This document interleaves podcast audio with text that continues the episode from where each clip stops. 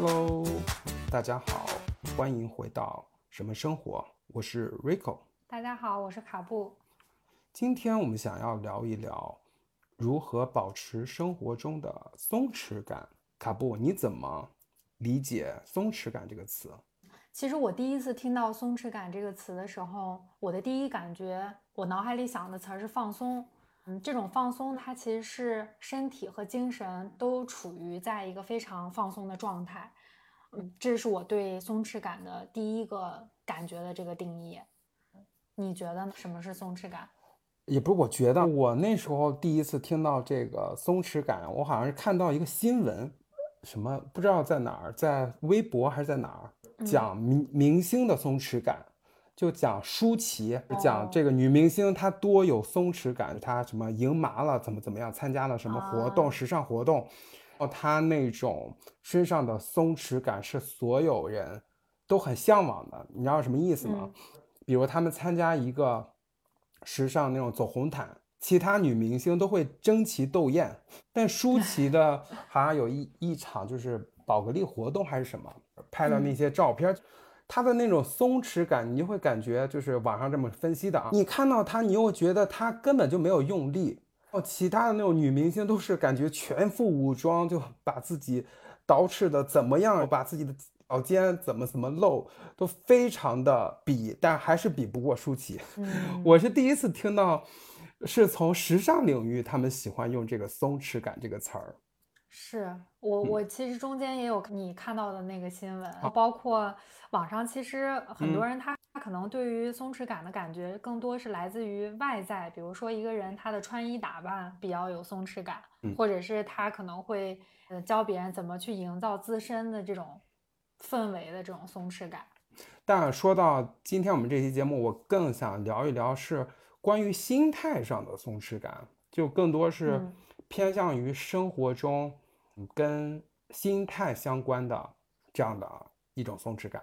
那为什么是心态的松弛感呢？因为我认为，一定一个人是从心态上他先松弛了，他才能在他的外在上去表现出让人看到的松弛感。所以，想先聊松心态上的松弛感。嗯，是你这个让我想到了一个问题，包括这个问题背最后可能的一个答案，是现在为什么很多人都想要拥有松弛感？就这个词儿，它为什么会贯穿在各个平台，就我们都可以日常去刷到的？嗯，我自己觉得，大家比较关注这个，可能是因为他们的生活中很难去做到真实的松弛感，或者他本身不具有这种松弛感的一个心理的一个能力。啊，那可能是来自于，比方说有一些人的工作压力、学习压力，或者是家庭所要承担的这些责任，他们的内心可能比较想要去拥有这种嗯松弛感的心态。嗯，包括其实我们可以通过，嗯，有一些人他可能想要去通过外在，比如说像着装打扮，来让自己营造出一种。所谓松弛感的氛围，但其实就像你说的，心态上的松弛感，其实他可能并没有达到，以至于不管表面上怎怎么样，其实内心还不是真正的有松弛感。你你觉得是这样吗？我很同意你这个观点，我也我我也思考过这种现象，我感觉就是这个问题，你说的这个问题，我们可以从它的反面来思考，大家。都想拥有松弛感的原因，是因为现在的社会跟这个环境、工作环境、生活压力，让我们很多人都有一种紧绷感。因为生活中太紧绷了，所以你会渴望有这种松弛的感觉。你你在工作的时候，你有一堆这种，他不知道他为什么要工作，工作又不行，不能有中间 gap 的时间。对，你在那个工作上，你有可能在大厂里哦，你有可能不知道在创业公司，那就压力更大了哦。你就这个环境让你丝毫没有松弛的机会，所以呢，这个词的出现就像很多人就看到了光芒一样，就就很想快速去拥有它。但是对这个松弛感，其实嗯，我有深刻的去思考过这个问题，为什么？这么多人想要去拥有这种松弛感？因为我之前不是有研究过那些就是古代就是中国古代的那些先贤的思想嘛？我觉得这个松弛感怎么来说？其实这个思想怎么来理解？就像比如我们说时尚是一个圈儿，是一个轮回，那这种思想，比如哲学上这种思想，它也是一个轮回。其实我发现这个松弛感，它跟老子所说的无为是非常相近的。无为里面说什么？说无为而无不为，什么意思？就好像你你可以这么理解：你拥有了无为，你就无所不有。好像你换到现在现代的语境里面，如果你拥有了松弛感，你好像也不说得了天下，你也你的整个人生活也会很幸福。对，是心态上的一种。对，所以说，那其实为什么现在就是这个松弛感，它就跟无为，那除了老子说的无为以外，那那我们要提到第二个人，就是庄子。那在庄子的时代呢，他也是一个提倡，因为庄子里面的第一篇就叫《逍遥游》，那也是庄子的一个人生观。所以说，你像老庄，就是老子和庄子，他们都提倡无为以及这个逍遥，那就说明，其实，在古代我们这种哲学家、思想家，他已经思考过。这个人类达到什么样的境界，你才会过得更加的轻松幸福？那它与我们今天要讨论的这个松弛感，它是不谋而合的。所以说，我我觉得这就解决了为什么现代人想要拥有这个松弛感。其实你拥有了这个松弛感，就等于你掌握了无为以及这个逍遥。某些程度上嘛，你不能说它俩是一模一样的。那说了这这么多，我想知道你你觉得你目前的生活是有松弛感的吗？有点脸疼，在 在这在这扯了，感觉吹了半天。其实我想说，我没有完全松弛，我在练习松弛啊，因为我我理解我心目中的那种真正的松弛感，还要回到刚才说的那个无为以及逍遥。它它是一个我们在追求的境界。我我理解真正的那种松弛感，就是那种松弛感的最顶峰那种人。比如，就就拿我们拿舒淇来举例，舒淇为什么会在她的时尚里表现出那种松弛感？一定是她自己在他的专业领域里，不说他表演啊，他在时尚这个领域，他在自己的身材管理，他在。自己那么多年影视圈里的奋斗，他有了那样一个就是不可撼动的地位，他的来自内内心的那种自信感，以及他对人生的那种感悟的通透感，会自然而然的散发出他那种松弛感。他不是说二十岁的小年轻那种，呃，刚刚走上一线的人能轻松学一个什么技巧，他就能掌握这种松弛感。我我理解的是这样的哦，那换还是他的能力去赋予的。对，然后换回我自己，回到我自己个人身上呢，我会觉得可能你达到无为或者逍遥那种松弛感是比较难的，但是你会有你经过调整和练习，你会拥有阶段性的松弛感。这种松弛感，它会在你的工作或者学习中会给你带来更好的效果。对，是这样的。你刚刚说的一个词儿叫紧绷，就我当时听你说“紧绷”这两个字的时候，我我真 我大脑瞬间紧绷了一下。嗯，你知道为什么吗？因为我我其实我曾经是一个对计划性的这个事情是一个非常执着的人，执着到比如说，嗯，在工作日我每个小时要干什么，这种安排我都要把它去想好，就在我的脑海里去过一遍。周末的时候。我比如说周末某一天出门，我我出这趟门我要干嘛？我几点要到某个地方？这个地方完了之后我要干什么？我都会在脑海里去把它计划好。但凡因为某一些其他就是可能外面外界因素或者堵车等等这些原因导致，比如说像迟到，或者是这个事情没有按照我原本的这个计划来进行，我就会非常非常抓狂。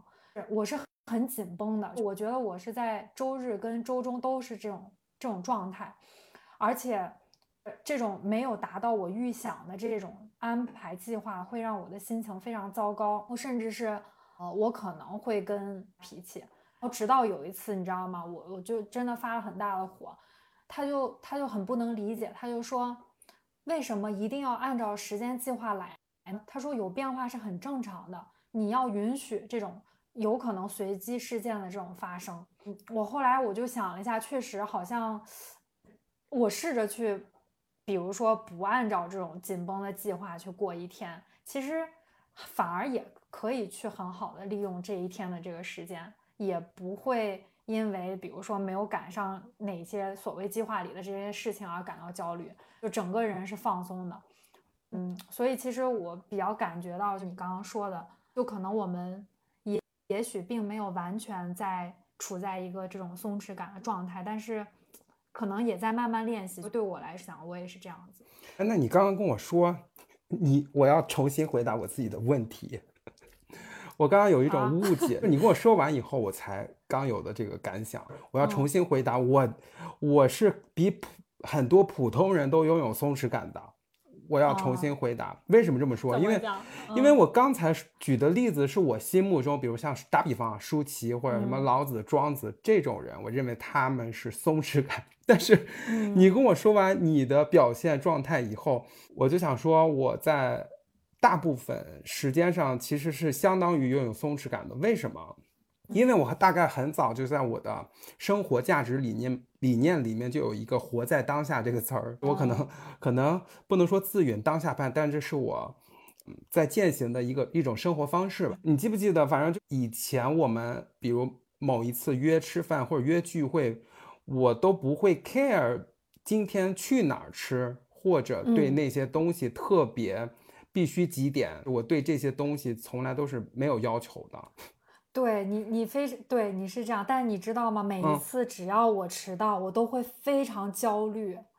我我我就好像特别不允许自己有这样的事情发生。我我面对这种问题的时候，就把我忘了之前看过什么书。他先先先分享一个小 tips，比如比如你看到你已经迟到了，是吧？那你当你确认你已经迟到了以后，就更加要。就不紧不慢的，可能你在赶一场工作的会议，或者你要上班迟到了，或者朋友的聚会你迟到了。当你发现，因为很多时候人都会发现他已经他他百分之百会迟到，但是大部分人他知道他自己要迟到了，他还是很焦虑。就像你刚才说的你，但是他完全可以在这个时候就调整自己的心态。反反正已经迟到了，去他妈的！比如在心目中，比如你是一个非常有原则的人，那今天我就不遵守原则了，就去他妈的狗屁原则！比如我今天有一个非常重要的 meeting，我要错过了，或者我迟到了，那无所谓啊，反正今天就就是一个迟到的人了。是因为这个时候你焦虑和紧张都没有任何用，反倒在这个时候这一刻你调整一下，反正反正今天就这样了。就就你可以还可以用一种就破罐破摔的这种心态，反正就这样了，能能怎样？比如是朋友在那等我，那反正我就今天就迟到了，我就是不守。挨朋友骂一顿了。对 我今天就是就是这样。那比如老板要骂你，那就骂了，那没有办法了。对，哪怕哪怕今天是一个投资人要给你投多少个亿，那我就错过了，那那又怎样呢？那那怎么办呢？这个时候，对你你不这样想，你还能怎样呢？反正我已经错过了。对，反正我每次都用这种。小的转念方法对我，反正对我自己啊，还是还挺有效的。就破罐破摔心态，它可能跟松弛没有关系，但是这个破罐破摔会引发你的表现出来的松弛感，就是因为 I don't care，就就它也是一种松弛。对，是我对我，反正我我现在在尝试自己，就是尽量遇到某一些事情的话，假如它不在我的掌控范围，那我就试着去接受它。不要自己太钻牛角尖。还有一个更精准的，我我我又刚刚想到是，如果一个人啊不知道，反正我自己喜欢思考，喜欢那种 就胡思乱想，也不鼓励听众像我一样那么执着。但是如果考虑清楚什么是重要的，什么是不重要的，它是有利于松弛感的。这个我同意你说。啊，你要那我再展开讲什么是重要的以及不重要的。比如这个可能一期也讲不完，就简单说几几几条吧。对，一个人他如果能好好的坐下来思考一下什么是重要的，对，就比如举一个例子，你今天跟朋友吃饭，到底你去之前你要想清楚这顿饭什么是对你最重要的。那如果你想清楚这个问题，你就不会有那些。呃，一系列的选择症或者焦虑症或者不开心都会减少很多啊。比如我，我，我，我以前就是那种，比如对餐厅很挑剔的人，比如或者我要必须在哪个餐厅，必须是怎么怎么样的一个环境，我预想我们今天的交流或者我们今天的玩一样什么东西能达到我内心那个样子。但后来我通通把这些预设全都去掉。我就是，比如我今天跟你们见面，我就是为了聊天交流。那我锁定了我最重要的事儿以后，其他的都暂缓。其实就不重要了。对，都不重要了。对对，比如什么迟到，你们几点来都不重要，或者 或者或者自己迟没迟到，这些都是不重要的。比如我今天就一个目的，就是见朋友跟他聊天。那你在哪儿吃都无所谓。但是如果很多人他不分最重要的。他什么都想要，那我今天又要玩的开心，我又要想今天都是哪些朋友，我今天要穿什么，我今天有没有拍到好看的照片？哦，是的，我今天去的这个网红餐厅发现骗人的，然后你可能会没有想象中说的那么好吃，你可能会像在大众点评或者在小红书看过这个图片，你带着这个心情，因为我为什么说这个重要和不重要？因为我通通把这些都抛弃，因为我以前是那种，就就刚才说的那种。我可能会在小红书上呃收集一堆这种网红明星餐厅，等着去吃，或者某一个景景色去打卡。那每一次我带着这种多期待，我就有多失望，你知道吗？对，因为预期设置的太高，就是无形之中给自己的一个预期。对，所以呢，我就会把一切的预期。嗯，降低就尽量降低，不是说没有预期啊，我反倒就是把这种预期都放掉以后，就比如我去赴约去玩这一场里面，我会很松弛，我在这个松弛感中，我会获得很多意外的这种惊喜，我可能会。发现，哇，这个餐厅旁边的这棵树或者这个小胡同，它的感受这么好，它会提提高你的感受度。这个胡同的洗手间还挺干净的。至于这种意外，或者 你以前曾经老去的一个餐厅，你会在里面发现，哎，有一个阿姨的微笑，很很奇妙。对你的感受是不一，你的这个心态会导致你这一天的境遇都不一样。是是这样，我我曾经也是执着于我之前几乎每次出门跟朋友聚会的时候。我都会自告诉自己，我今天要拍好看的照片，我要发朋友圈。但凡我有了这个心理的一个预设，那我当天出去，我一定拍不到好看的照片，反而。而且，比如说某一次出来就没有想要拍照，哎，突然被朋友拍两张好看的照片，它是很自然的一种，就是一种图片。我我真的曾经因为拍不到好看的照片，那个聚会都让我无比的不开心。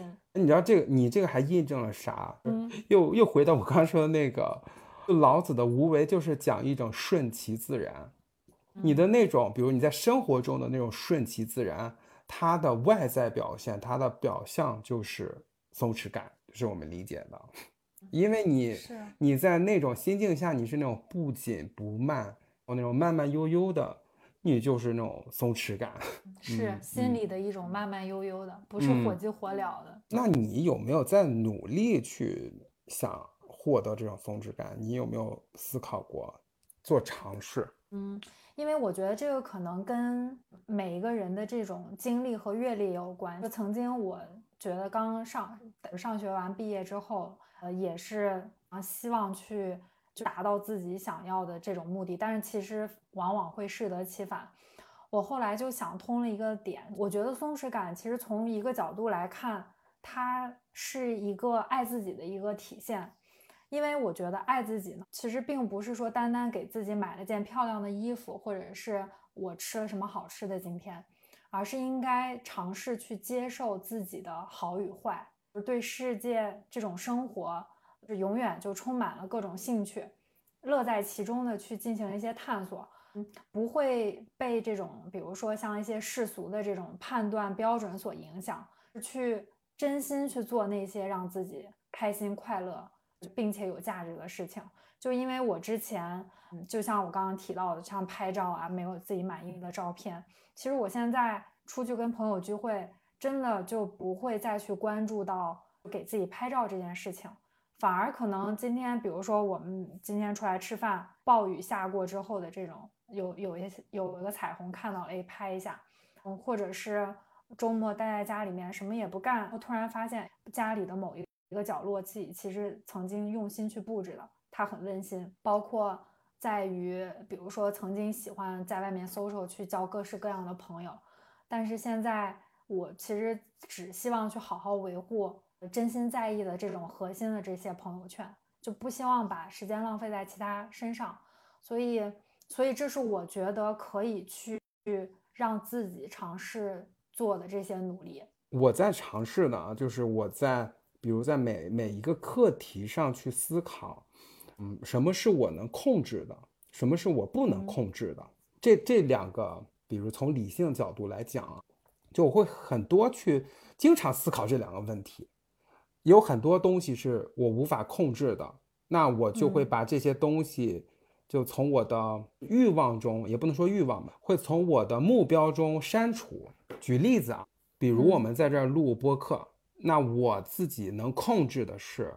我只是把我自己的思考以及我们嗯去制作的频率去录的这个时间是我们可以把控的，但是但是有没有人喜欢或者有没有人关注，嗯，他能不能成功，这是这是你无法控制的事情。对，所以其实我一开始我们有过几期啊，就好像发第一期的时候，我有过一丝的紧绷感，你懂吗？就那时候，就前两期。我是有一些紧，就那，而且我想说，紧绷感跟松弛它不是一个常态，不是说一个人这个人一直都是松弛的，对，它是绝对，它是决定你在某一件事情上有没有松弛感。嗯，就拿播客来说，它对于我来说是一个新的事物，我以前没有接触过这些东西，那可能在前两期的时候就会大脑里会编织出很多那种。你要成功，你要你要怎么怎么低，但我后来就想清楚了，很多东西是你无法控制的，你就把删掉。因为还你还有一个确定，首先我没有想把这个播客拿它怎么怎么低，不是说居我要赚多少钱，或者拿这个播客成为一个名人，你那些东西你再想。那也许你的能力跟你的努力都达不到，所以说，当你想清楚什么是控自己能控制的，什么是自己不能控制的，你相对顺其自然。对你顺其自然了以后，我觉得反正这这几期我就有点松弛感了。对，那 那挺好的。但是还有这个松弛感，还要强调一下，它跟摆烂还不完全一样。这个松弛感一定是在你自己能力内。那我想说，就是我基本上 OK，那就是在自己的理解范围内已经付出了很多努力了，那这种才叫松弛感，对，它不是摆烂。对，另一个松弛在工具体的工作上啊，就我之前在工作上的经历，因为我在那个时尚行业，你知道，里面那种勾心斗角，或者应该很紧绷的。对，没有办法松弛。呃，非常抓马，其实就是里面简单讲一点这个故事吧，怕扯太长了。好啊。啊，你要在那个行业，就我刚进去的时候，就里面的人就特别浮躁，但是我当时就给自己立了一个 flag，不争不抢。Peace and love。就是也不是 peace and love，就是我，因为我那时候很清楚我自己，我可能很会。社交 social 那那套那套方法和技巧，你知道吧？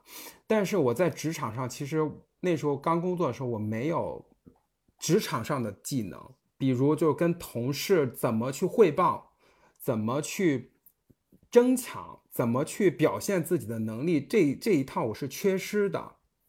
那时候我的方法就是，你就抓住一个点，就提升你自己的专业能力。这是这是我的方法，你不用去 care 那些身边的人，你也不用争，不用抢，都不知道，我我我不知道这这个这个话我话。大概懂你说对，的，但但我不知道说出来这个好不好，会不会误导观众，因为听众，因为生活中很多人就教你去争，教你怎么抢，对不对？但是反正我自己的方式是我就是那种默默在那儿提升我自己专业能力的。我我当时我我就很有一个坚定的信念在我心里，就是叫是金子早晚会发光。结果事实就证明了，就是我我自己就是把自己偷偷埋藏起来，在那儿打磨自己的那几年，就不跟他们争，不不跟他们抢。跟我同期进去的，他们可能在第一年、第二年是超越我的，不管在职级上，不管在工资上都是超越我的。但当我到了差不多第四年，你知道吗？啊、我就已经翻身了，就在整个职场，包括老板都所有的，你知道，我写创意方案，就所有的客户，就是你整个人会大翻身。当你有了这个真正的专业技能以后，所有的客户或者所有的老板，所有的人，他会跟在你屁股后面。因为你前几年自己的这种努力对积累铺垫自己的对就是铺垫你这个专业能力，因为他嗯发现你很有创意力，你的创意拿出去，多少一线品牌都抢着要。哦，这个去可去可替代性也比较少了。对，所有人都来求着你给他出创意，是这样的。嗯哦，但是那一些当年去争抢的那些人，我想说，他们的结局是很惨的。所以说，这个就叫什么松弛感？这应该算是我人生中的一次松弛感。嗯，你越不你越不争不抢，就我还有一种，就我不不把你们放在眼里，因为你去学的那一套领导，哎，怎么跟嗯这个同事处好关系，我根本就不学这些东西。当当你就认准了一个事情，你专业能力说的算，你就会颠覆这种，就那些你都可以通通不要。是想到有一些人，他确嗯实是以能力在职场上活得会比较久，嗯有一些这样的人。所以呢，他跟松弛感有什么关系？就是因为你不争不抢，那你在同事眼里，他就我同事都认为，其实他们以为我是那种不争不抢，在他们眼里啊，但是哦我都在那段时间偷偷的努力，就我会在各个时间，周末我就看书，然后报各种课程，什么新什么营销课，就是我会把大学弥补的，因为我们学的不是中国的内容嘛，那时候品牌什么嗯市场什么的，我会报很多的课程，在家偷偷学，但也不但也不是说哦松弛感。这个松弛感就是你对别人的松弛感，他们都觉得我很松弛，什么都不在意，但是你在嗯内心里要较劲儿。我觉得这个像是你刚才提到的一个，你知道什么是重点，什么是重要的，哪啊些可能这个时间段对你来讲它其实不重要的。对你总结的比，对你总结的哦这个比较好，是是的，是的，对对，就是还是提升自己的能力，可能我觉得在整个职业生涯中，嗯它都是你的一个财富，它就是很重要。是的。那那这个可以，啊，那可以聊一点工作上的小心得吧。可以，就就是有一个法则，不就叫二八法则吗？所以不嗯管在工作还是在生活中，你一定要去抓住那百分之二十，在那上面不停的去努力，那百分之二十的那些努力会给你带来非常多的回报。你不要就是嗯。比如百分之百啊，你在工作上什么都抓，你又想去学什么啊，去交际，你又想去学处理好关系，你又想去学哎怎么汇报啊，你又想去学怎么表达，因为比如在职场上很多就网上教你课的一大堆、是吧？一会儿教你那个教你那个，感觉你要学的东西比你上大学的时候还要多，对不对？对自己心里其实是很崩溃。所以说，真正想要松弛感，就是我就抓到抓住一两样，我知道我嗯掌握了这一两项能力以后，它能贯穿我的一生，那我就没再怕了。所以，那回到我们之前说的舒淇，那也是因为她前面在她某一个专业或者她在时尚领域，她努力了很久以后，她才获得了那个松弛感。还有他的，比如他的松弛感也出现在我记得有一个采访啊，说他怎么样饮食，那怎么样管理自己的哦体态，这都是他非常自律。，对他松弛感，你想要获得这终终极的松弛感，不是说去刷两个小视频，这个博主教我怎么怎么拥有 松弛感的穿搭，或者那个博主教我有有怎么样的 tips 一二三四，或者哪怕是相信经过我们今天这个播客说完他就获得了松弛感，我觉得那都是不太可能的。对，那我觉得再回归到松弛感的重点，除了心态以外，那一定是理清楚自己人生的主线。啊，这个主线可能会很长了，但是你在某一份工作中，你就 focus 在一两个点上。比如我在时尚那个，我我做创意嘛，我就知道，比如你的创意能力就是最重要的，你就集中你所有的精力在这个点上。你可能一年两年没有效果，但是三年四年以后，你会惊艳世界。对，这个世界没有那么大了，就是你那个小职场了。对。所以其实松弛感的这个心态，嗯，能够建立的更好、更加强大，嗯，它很多是来自于我们本身的一个自身的能力。这这么这么总结吧，我现在想到，好，你可以说是大松弛和小松弛，嗯，大松弛，大大的松弛中一点一点积累，一点一点努力，专注在一件事上，不停去练习，刻意练习，然后。你到达了一个高手的境界，你会自然而然从外部散发出一种松弛感，这是这是还有一种小松弛，指的是我比如刚才说这是大松弛，你在小松弛就是你做某一件事的时候，具体的事件的时候，你可以用松弛的心态，它指的就是类似于无为的心态，因为你有那种心态的时候，你做的这个事儿成功的比几率。你这个事儿的专注度都会跟你紧张感下是不同的，所以说它呈现出来的感觉是不一样。对的，就比如嘛，再再再举一个小例子，因为我不是去学过唱歌嘛，我就我就是特别，我我就我就在肌肉上其实是特别紧绷的，他就会那个老师就告诉我，他说真正唱歌好的，他一定是身体非常松弛那种状态下，你才能唱出。更好听的歌，所以这个也是运用到生活中，运用到任何领域。你你你你有这种松弛的心态，你就会超常发挥。其实，就比如很多人演讲也好，做一个什么表演，做一个 presentation，你有了前面这个就这个小松弛，你都会做得更好。还有一个点是在松弛感上，我觉得是一个非常重要的一个点是，你要理解。你在这个世界上，不管你做出什么样的作品，或者你产出什么样的东西，或者你自己回归到你自己身上，这个世界上总有比你差的人，也有比你好的人。当你如果能想清楚这个事情，就会减少很多焦虑感，你会获得一瞬间获得很多的松弛感。我觉得这个也是通过我。这几期录播客，我想通的，因为之前我总觉得，从前面前几期我就觉得自己那种口头禅特别多，我觉得自己表达也不好，我觉得自己这也不好，逻辑也混乱，我觉得自己不够幽默，我又觉得自己反正就是你感觉自己什么都不是，但是突然想通了，嗯，不管你好不好，这个世界上都会有。比你更差一点点的人哦，你也许能帮助他们。哦，不管你做多好，都会有更多比你好的人。所以想通想清楚这个，我就感觉我就虽然这个问题很简单，但是当我实际的感受感悟这个问题以后，他就给我很多的能量，给我很多的松弛感。那我觉得可以在。今后的这个生活工作里，慢慢再去练习，嗯，尝试让自己越来越好。那我们今天就先到这里喽，拜拜。谢谢大家，拜拜。